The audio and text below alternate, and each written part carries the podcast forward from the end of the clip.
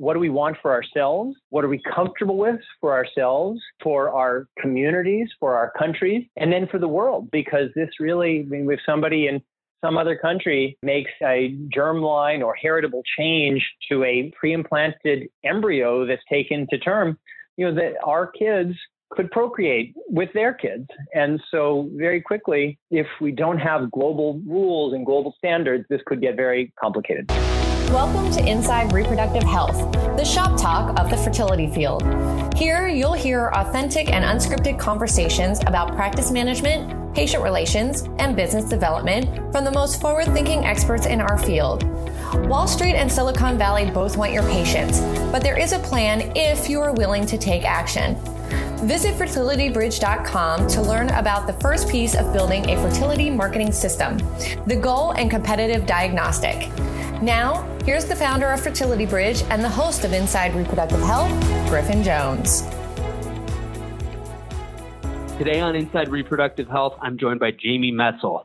Jamie is a leading futurist, a geopolitical expert, and a science fiction novelist, as well as a senior fellow of the Atlantic Council. He's recently appointed to the WHO's Expert Advisory Committee on Human Genome Editing, and he has served in the U.S. National Security Council, the State Department, and Senate Foreign Relations Committee, as well as having studied with the United Nations in Cambodia and has written on the Cambodian genocide has written books such as The Depths of the Sea, which is a historical novel, and The Genesis Code and The Eternal Sonata, which are science fiction thrillers.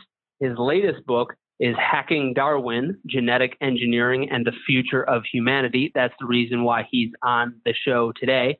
He has a few other less impressive credentials, such as a PhD from Oxford and a JD from Harvard Law. I'm very excited to have him on the show. Jamie, welcome to Inside Reproductive Health. Thanks so much, Griff. I'm thrilled to be here with you. You're on the show because Serena Chen is a mutual friend of ours. She's always trying to get me to do something, to read stuff, to, and she said, You have to have my friend Jamie on the show. And I said, Okay, sure, probably an interesting guy. And I think you and I had corresponded before MRS. And then I'm at uh, MRS, the Midwest Reproductive Symposium. And I didn't go to your talk because I was probably doing something really important, like talking with a client about Google AdWords or something, and mm-hmm. everyone comes out of the talk and says you could hear a pin drop in there. And they gave me a copy of your book, and you had later sent me a copy of your book. But that's what everyone wanted to talk about for the rest of the conference. I thought, oh, there's I, should really see what this guy is talking about. And so I read through, I've read through most of your book, and what I can tell is that you really have a vocation for this. I'm really passionate about it. So first, thanks for the kind words. Even though you have finagled an extra free copy of Hacking Darwin, I'm thrilled for you to for you to have it. And I'm just incredibly passionate about what the implications are of this incredible genetics revolution that we and we I don't just mean you know people in the field of fertility or medicine or science. We humans are passing through where really these these revolutionary genetic technologies, they're not just going to change healthcare as we transition from generalized to precision to predictive healthcare and health and life, and they're certainly going to change the field, the entire field of assisted reproduction, which is already starting to happen. But in the longer term, this is this will have significant implications for even our evolutionary trajectory as a species, whether it's here on Earth or as a spacefaring species, which we will have to be over time because this planet isn't lasting forever. So I'm just incredibly passionate about it.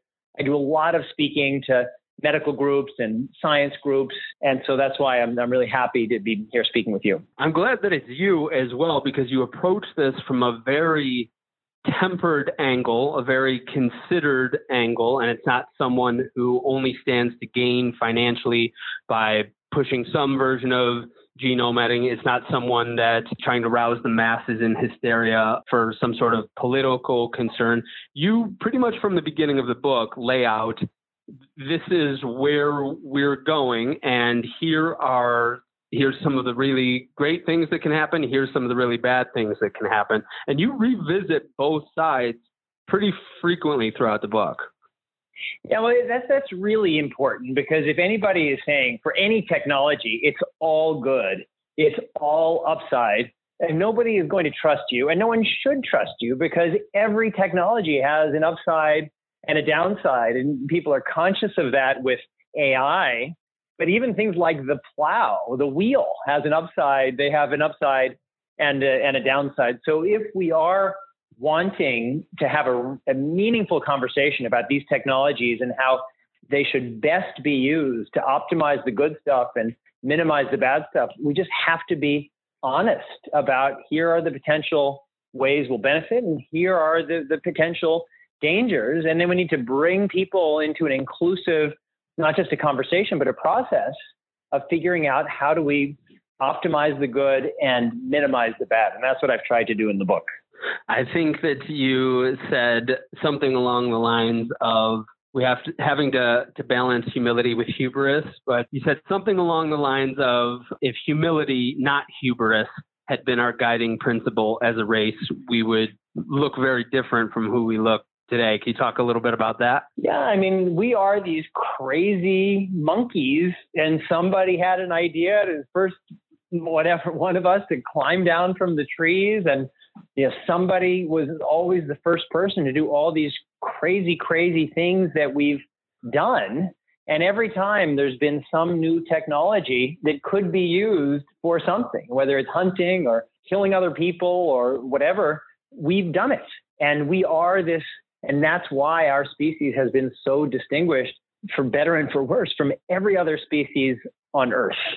And that's, and so we, we can't pretend that we now have this Promethean new set of technologies, and certainly genetic technologies are foremost among them, but genetics, AI, robotics, all of these, these things, we just can't assume that we are a different species than we are. We are this hubristic species, and we are just, there's so many of us trying so many different things. So we just have to assume that we are going to very aggressively use this, these, and every other technology and that's the starting point. And then we have to ask ourselves, well, if that's the case, what do we do about it? That's the decision that you lay out for us in the beginning, saying that will be the most important and consequential decision we individually and collectively will ask over the coming years. How we answer it will determine who and what we are, where we live and can live, and what is possible for us as people and as a species. So we don't have a couple hundred page book. We have maybe an hour podcast, but if you were to lay out the decision as it is, Uh, as you describe it in the book from a bird's eye view, first talking about the technology that we have to screen now with IVF and then ultimately to genome sequencing, to gene editing, to epigenetics what right. is the decision that you're laying out for us here?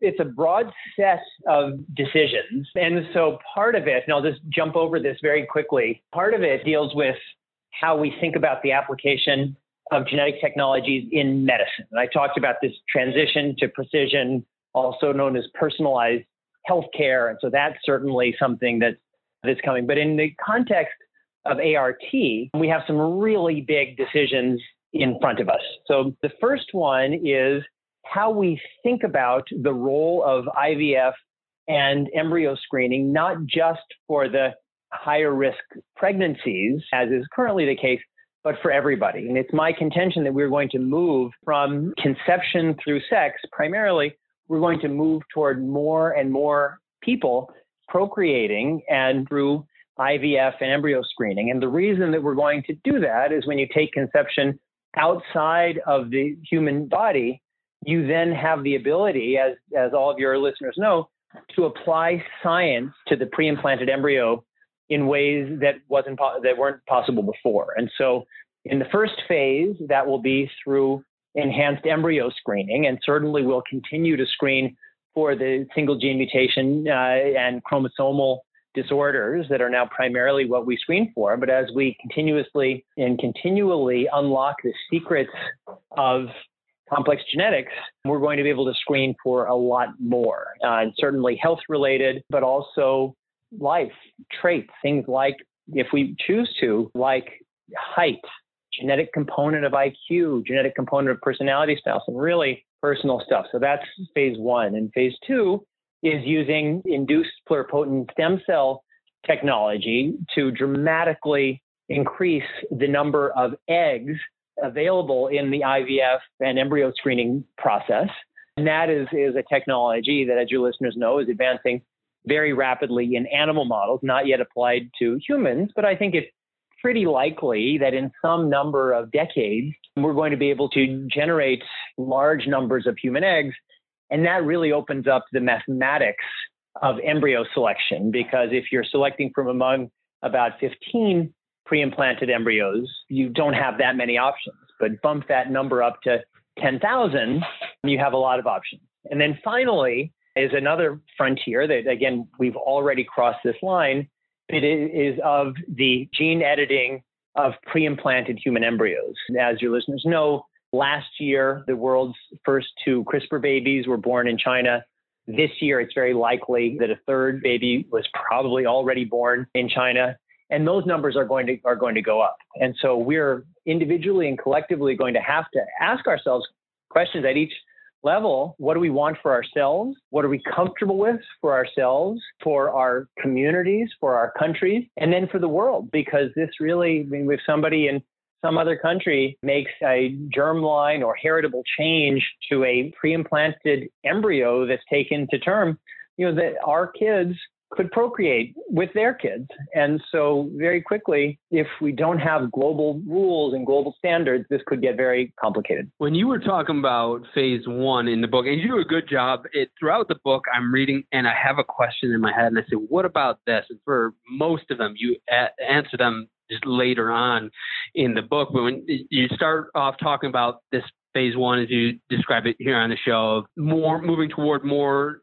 screening optimal embryos using PGT as we have it now, and right. probably some better variations of it. As and you you you paint the the picture of a, an REI as a, a coffee barista, and the, the listeners should read that chapter because I, I laughed at that and thought that's not too far from where we're going as far as our practice setups are. But but as far as the ethical concern, whether you're, you're laying out the ethical concern and a woman goes and she has a few options for things like screening for for Down syndrome among her embryos. She freezes her embryo. She comes back much later and she's got more options. She she comes back many years later and has even more. And uh, in that part, I thought this is child's play, Metzl. I haven't heard the ethical dilemma for most people yet because most people, I think, are still feeling like this is what's the difference? If I had eight embryos and I have the option to pick which one is going to be the most successful,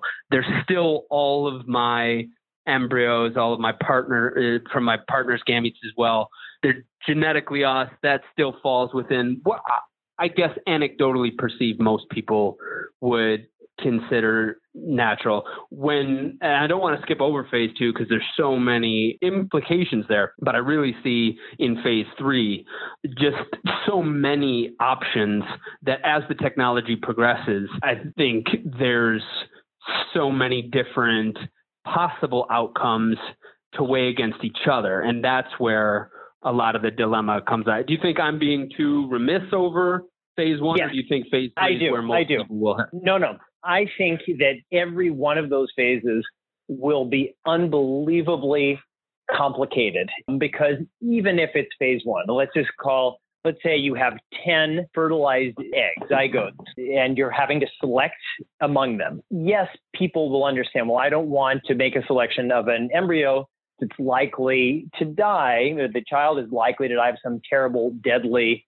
Mendelian genetic disorder. I think most people will eventually become comfortable with that outcome. But we're going to have a lot more information of what we are selecting. Will people be comfortable if others are selecting the kid with the highest genetic component of IQ?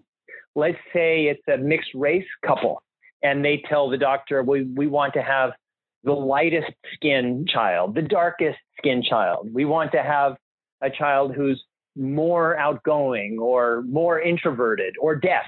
I mean, there there are all kinds of possibilities that it's not just motherhood and apple pie. It's actually pretty complicated. And that's why there are countries in the world like Germany where there are pretty significant restrictions just on, on embryo screening because they have feel that embryo screening is, and it's technically the case, it's a form of eugenics.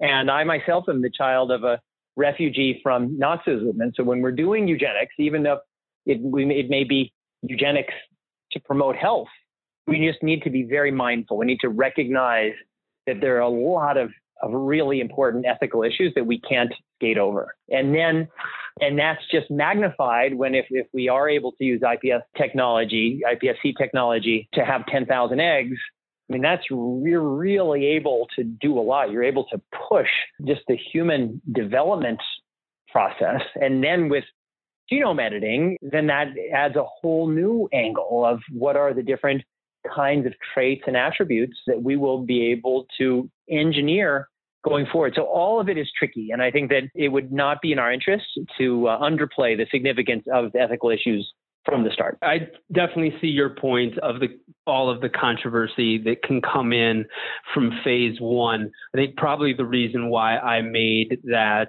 assumption is because I just concluded as an inevitability. And of course, I could be wrong. History will play out. But I just look at the way Gen Z and millennials make demographic decisions, the way they make political decisions, the way they talk, and there's so much to argue for what what we now might consider ancillary traits or, or as things that could be elective like musical talent or height or athleticism where I, I just see the argument of that someone could make of I had a really rough childhood. I wasn't athletic. I was bullied because of it. There was so much that I couldn't participate in, and that led to depression and addiction. And just I, I hear a very similar narrative already among millennials and, and Gen Z that I could just see this being leading to the, the public acceptance. So I'm sort of concluding yeah. as an inevitability. You pointed out the controversy, which I think means it not inevitability, but do you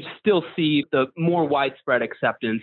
You know, uh, I, I for sure, I, I, for sure agree. I, I think that it, it is inevitable. All the only thing I'm saying is we shouldn't pretend that it's not incredibly complex, not just from an ethical perspective, but just from a human resilience perspective. I mean, we are, are humans, our diversity, it's not a some little add-on. It's it's our core survival strategy as a species. And so let's just say that there, we have widespread acceptance and everybody ends up wanting to have a tall kid with a outgoing personality and a high genetic component of IQ if we could get all of those things, it may help us in, in some ways, but it could reduce potentially the overall diversity and therefore resilience of our population as a whole. And even if we did things like selecting out recessive carriers of potentially deadly Mendelian genetic disorders, which is kind of just that, that's kind of like the most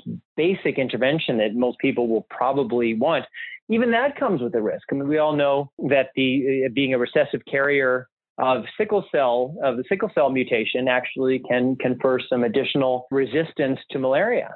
But how many other recessive traits do we have, genetic disease states do we have that could protect us against future pathogens or threats that we haven't yet faced? And we have no way of, of knowing that. But I, but I, all in all, though, I do think that this future is inevitable for our species. And the question for us is how do we want it to play out and, and how can we intervene to make sure it plays out in a way that is most helpful to each and all of us. That example of the potential adaptation to malaria, for example, by being sickle cell anemic, is a good segue into phase two, the implications, the disruption, the possible controversy. Because in the book, as I'm reading it, I'm developing this notion, perhaps it's not fully thought out yet, but it's essentially that by the time science is really able to plow through a controversy, it sometimes solves what had been controversial prior. An example of that to me is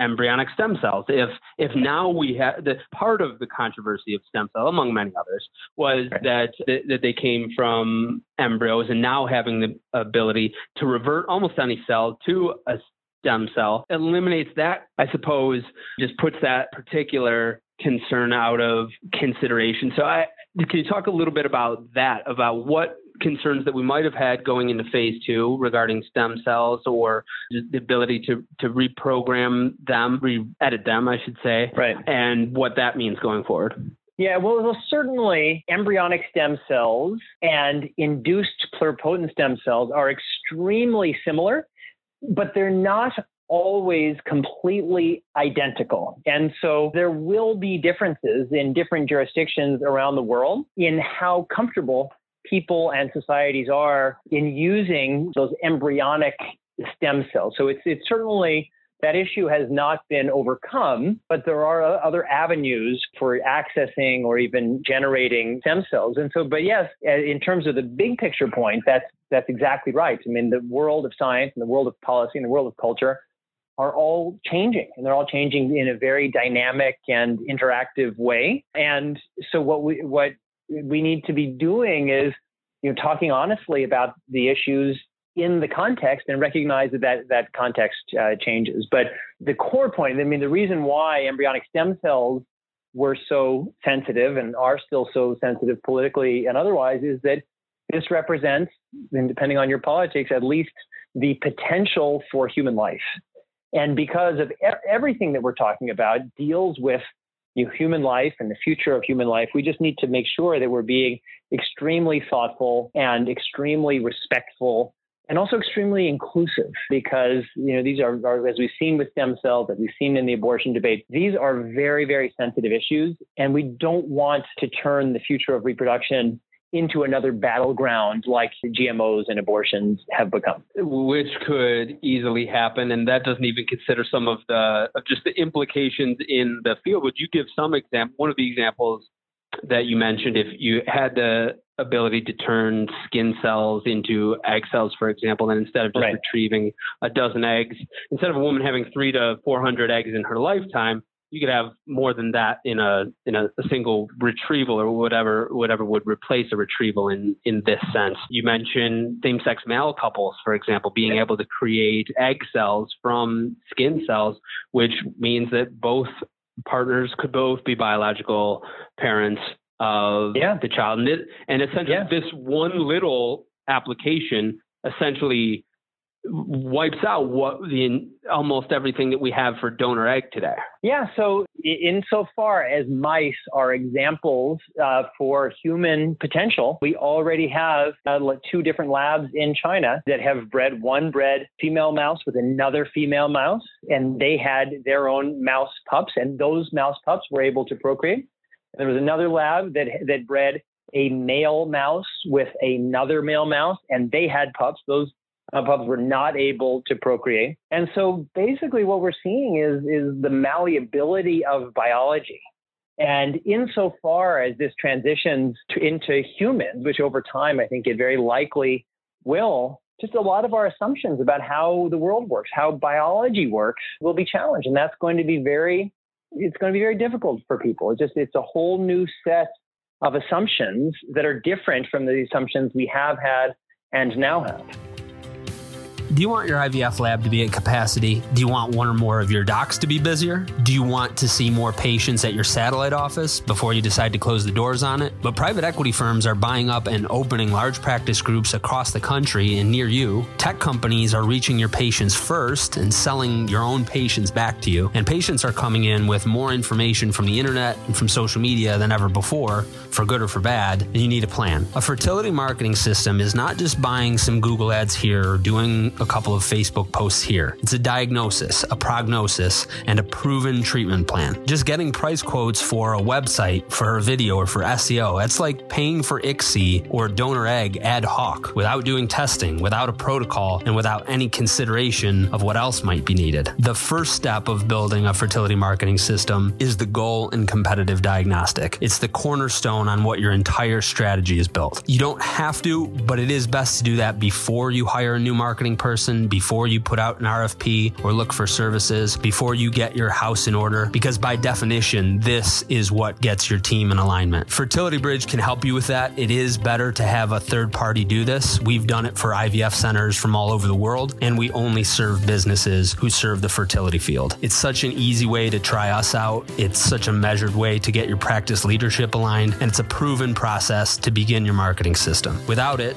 practices spend marketing dollars aimlessly and they stress their teams and they even lose patience and market share. Amidst these changes that are happening across our field and across society, if you're serious about growing or even maintaining your practice, sign up for the Goal and Competitive Diagnostic. It's at fertilitybridge.com or linked here in the show notes. There is no downside to doing this for your practice, only upside. Now, back to Inside Reproductive Health. Your cautionary tale towards phase one and two and my cavalier attitude, at least in the beginning, towards them notwithstanding, let's move on to the juicy stuff. Phase yep. three. Yep. So phase three, again, it's gene editing pre-implanted human embryos. If, you know, two years ago, if you had asked most people, experts in this field, when we were going to see the first gene edited babies, you know, maybe people would have said seven years, eight years, 10 years, but it was 2018, October 2018 was when those first two little girls were born in, in China. So we have entered the era of genome edited humans, and the numbers are going to go up. It'll be a little in the beginning, it may be a few a year, I would guess, but then at some point, and that point could be five years from now, it could be 10 years from now, but it's certainly not 20 years from now. Those numbers are going to start going up significantly. And again, it's really challenging stuff, and we need to start thinking about it and preparing for it. And so when there is a dominant genetic disorder, or it could be a small number of embryos generated through the IVF process, and all of those, all of the available embryos will have some kind of terrible, maybe deadly genetic disorder. People are going to want to have this kind of embryonic, quote unquote, surgery. And it's going to be very hard for society to say that they shouldn't have it because the alternative of it to it is actually pretty terrible. So we're, we're that's the world that we're heading into. And again, the goal is how can we do this in a way that is as inclusive, as thoughtful, as respectful as it possibly can be. Can you talk a little bit about that case in October of 2018 in China? Because if I recall correctly, you did not feel that that was ethical. You felt that it essentially amounted to human experimenting. If I'm not putting words yeah, in your mouth. No, no, 100% yeah. right. He, he Jiankui, the Chinese biophysicist who did this, in my view, was a villain, which I, I, called him a villain in my World Science Festival event here in New York with Jennifer Doudna, or a monster or whatever, because it, it, this was human experimentation. And he lied in, in his IRB application. He was extremely secretive, didn't collaborate, lied to the parents. The consents were, in my view, fraudulent consents. It was, so it was just terrible. And the intervention wasn't particularly successful. And the intervention that he was trying to do, it, it turned out had the potential to even shorten, if, if successful, shorten the lives of these girls. And then finally, it was so unethical because the first step toward a, in applying gene editing to a human embryo in the best case scenario would have been something very collaborative, very well thought through, addressing a specific target that would have otherwise caused a harm, whereas in this case, it was creating a mutation, trying to create a mutation on the CCR5 gene to create an enhancement, which in this case would have been increased resistance to HIV. So, yeah, so just really, it might be absolutely terrible in every way, but somebody was going to be the first. And Ho He Jiankui, as far as we know, was the first. More are coming. So, recklessness, human experimentation are one concern, and they're likely very tied into the concern of eugenics. But I do see eugenics as a, as a particularly distinct concern. One, and you, you, you answer it once you, once you get to the, the chapter on ethics, which is chapter seven, I believe. But in the beginning, right. I'm thinking, you know, the concern about eugenics and why it has gone down in history as being so morally repugnant to me has so much to do with an essentially a, an authoritarian administration of forcing certain people to to breed and forced restriction of other people that can't whether through steril, sterilization or even in some cases euthanasia of small children at its at, at, some of its worst applications. So I always saw that this concern of eugenics as being one that was authoritarian either by mandate or restriction. Whereas the ability now, perhaps the idealist promise of this in the future is that well we can make everybody equal now. We now we're not just saying that that short people can't breed and tall people have to breed in this way. We can make everyone have whatever advantage they that is important to them. So, can you talk about how this concern of eugenics will be different from what we saw in the past? Well, first, let me just correct a little bit your your interpretation of the past. So, the real originators of eugenics weren't the Nazis; it was the democratic American system that were really the pioneers of eugenics. And as a matter of fact, the Nazis learned from and looked at US state eugenics laws when they were developing their frameworks. And then they took that to a, a far greater level with the death camps and the people like Dr. Mengele. They came out of the eugenics movement, which was essentially a subset of science and medicine in Germany, very much connected to the United States. Uh, the difference here, though, is that while the eugenic model, at least in Nazi Germany, was this top down authoritarian diktat, here, I think that some of the biggest there may be countries that will practice eugenics. I mean, you could imagine a country like North Korea deciding it wanted to genetically engineer its population for one reason or another could, you know, over time that will be possible. But the real drivers in most parts of the world are going to be parents and the parents who are going to be, in many cases, demanding interventions that have the potential to provide benefit to their kids. And then the question is, how do we think about that? Because, you know, I certainly support uh, women's reproductive rights. But that woman, I mean, no human should have unlimited rights to do kind of quote unquote crazy things to their own embryos. And so we as a society are going to have to decide what we think as the national society and the global society, what we think is okay and what we think is not okay. And certainly people don't have the right to do harmful experimentation on their own embryos, even if they want to. I mean, we, we put people in jail for, for some doing things like that. And so we're going to have to have, have restrictions, but you're absolutely right. It, it, in most cases, it's not going to be the authoritarian state. It's going to be demanding parents wanting to confer benefits on their kids. I think, I'm not sure if this is your quote or someone else's, but at one point in the book, he said, renegade scientists and totalitarian loonies are not the folks most likely to abuse genetic engineering you and I are, not because we're bad, but but because we want to do good. Yep, and we want to do good for our kids. And the problem is there's a little bit of a conflict between the individual desire to do what is, parents may see, they may, may feel like is good for their kids, and a societal interest in maintaining the diversity of the population. And so that's going to be very, very difficult to negotiate.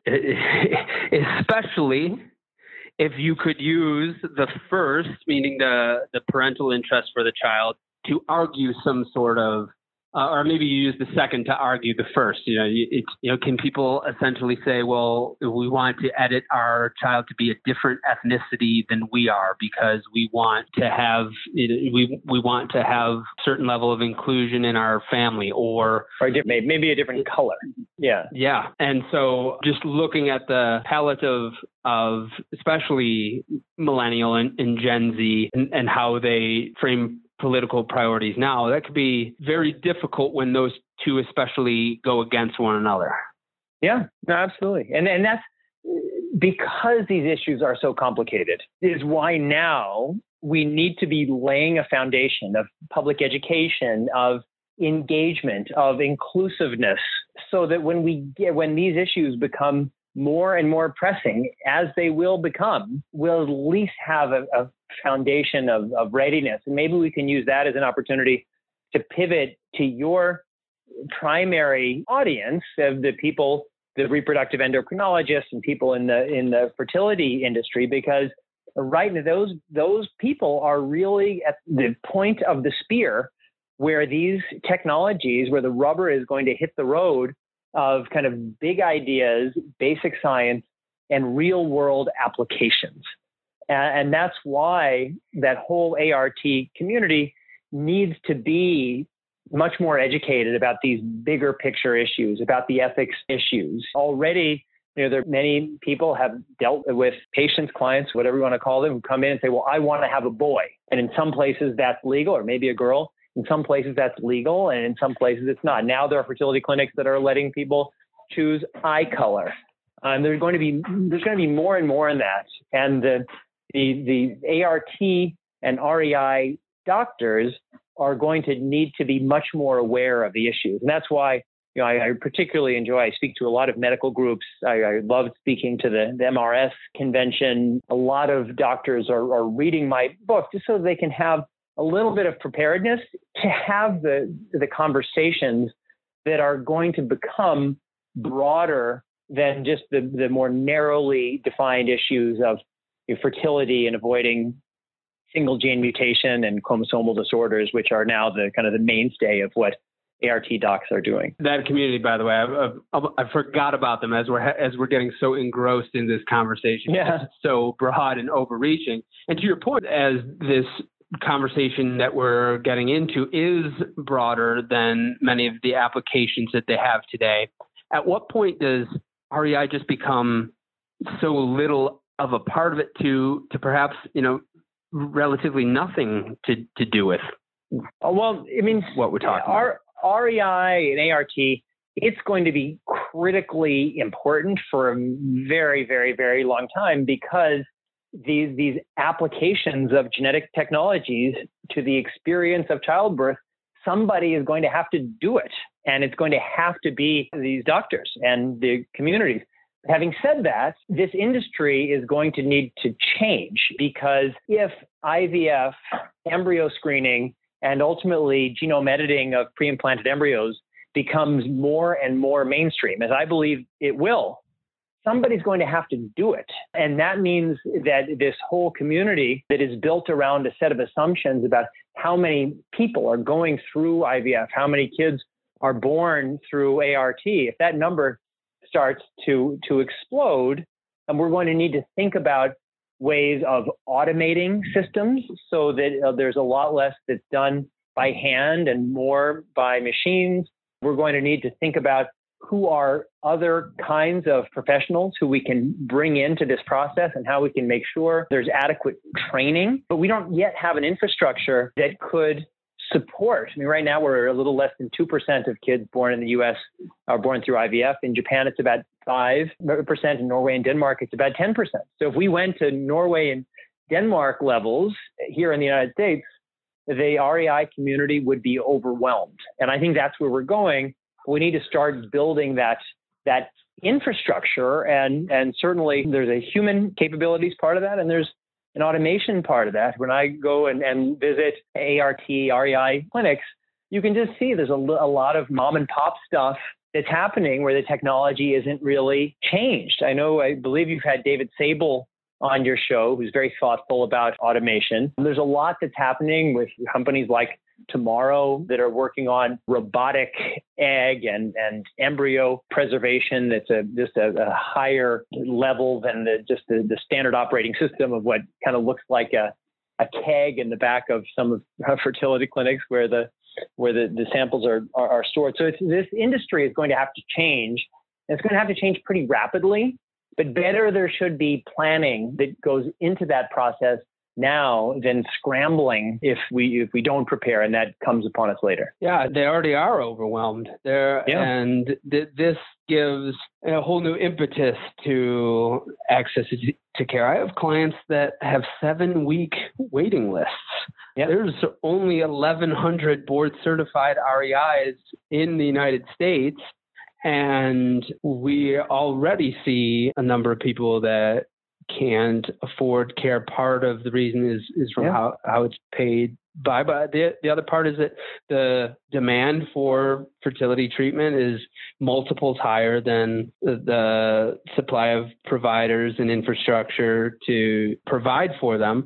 And you know, you make the case in the book that essentially it will be it, it will be considered negligent to have children not using assisted reproductive technology or parents not using it. So it's certainly in the, in the future, like right now, when you see a kid with Down syndrome, like I think we all feel that I mean these are wonderful kids, but that you would wish if you the kid didn't have Down syndrome, like I wish the kid didn't have it because it's very difficult. But when you see a kid with polio, you think, well, wait a second, kids aren't supposed to have polio what went wrong? Why does this kid have polio?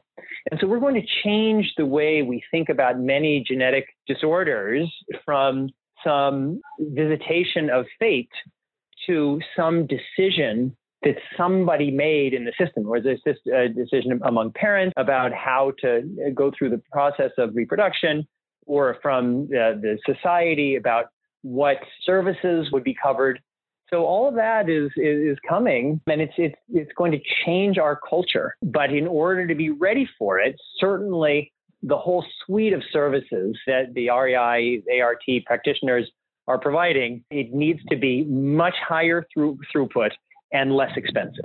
And, and I think those are both good things. We should want those things as people who, who care about providing the best service to our, to our patients, but to make sure that there's not a quality drop we're going to need to think differently about how this whole industry operates. It's a, this uh, really circles back to the the conversation with David Sable as well, because if it weren't for entities incentivized by really bringing solutions to scale and mm-hmm. using the market to reward them for that, it's hard to see how anything gets more cost effective or less costly if if if supply uh, to provide treatment grows incrementally at best and demand for services grows exponentially as you and others have outlined.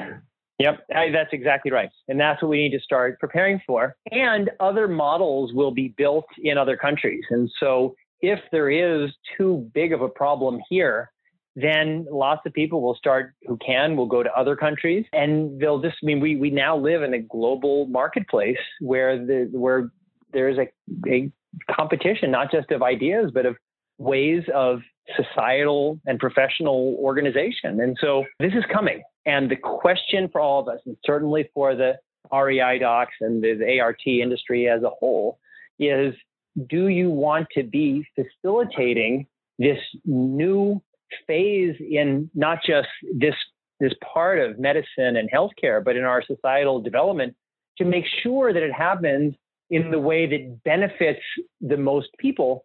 Or do you want to be defending this old system that will increasingly become out of date? I think the former is a much better place to be. You've waxed philosophical and given us a lot of data throughout the episode, but Jamie, how would you want to conclude with your vision for society and how art can play a positive role and yeah. and what our listeners should start taking into consideration now.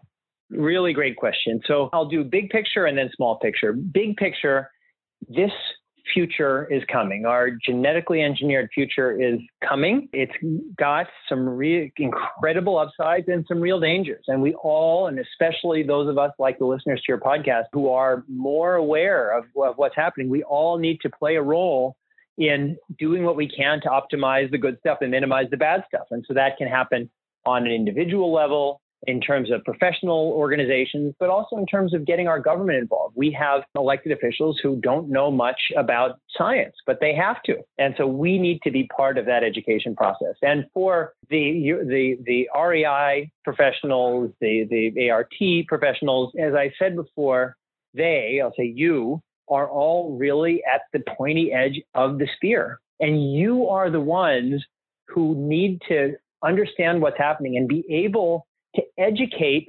your patients. And there's been some real progress. There's some wonderful websites that provide educational materials, but we've got to go beyond that. We have to keep building on that uh, on that strong base. So certainly one of the reasons why I wrote the book is so that all kinds of people, including professionals like your your listeners, just have a one-stop shop, a place they can go and learn what they need to know to join the conversation. But once you have this background, once we have that background, we all have an obligation to engage others, to educate others, because our world is changing so rapidly.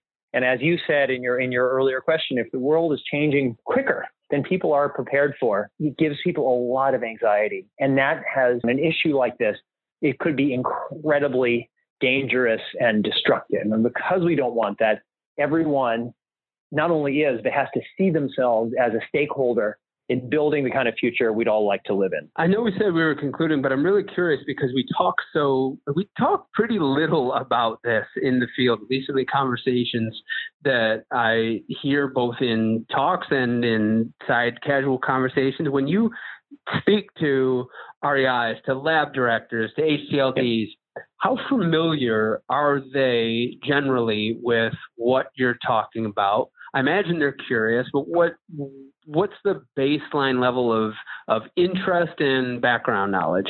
So all of the people you mentioned, they're all domain experts. I would say, and I speak to a lot of domain experts, whether it's the doctors, I spoke to 300 of the top scientists at Lawrence Livermore National Laboratory the, as a guest of their director. But most of the people, 98% of everyone in these fields, I mean, they are quite rightly focusing on solving the problem right in front of them. And so these bigger, more philosophical issues are often further away. And that's that's what I'm trying to to impress upon people is that this what seems like an abstract philosophical sci-fi future is actually coming so much sooner than we all think or are prepared for. So the kind of big picture under the little picture understanding is extremely high. The big picture awareness is relatively low, and that's what I'm I've been, I'm trying to change through the, the book and, and the outreach around it. Dr. Metzl, thank you for coming on after my razzing of your very prestigious alma maters and giving us this background knowledge and the data and bringing this to the forefront of our field. Jamie, I would love to have you back on Inside Reproductive Health. Thanks for coming to the show. My great pleasure. You've been listening to the Inside Reproductive Health podcast with Griffin Jones. If you're ready to take action to make sure that your practice thrives beyond the revolutionary changes that are happening in our field and in society, visit fertilitybridge.com to begin the first piece of the fertility marketing system, the goal and competitive diagnostic. Thank you for listening to Inside Reproductive Health.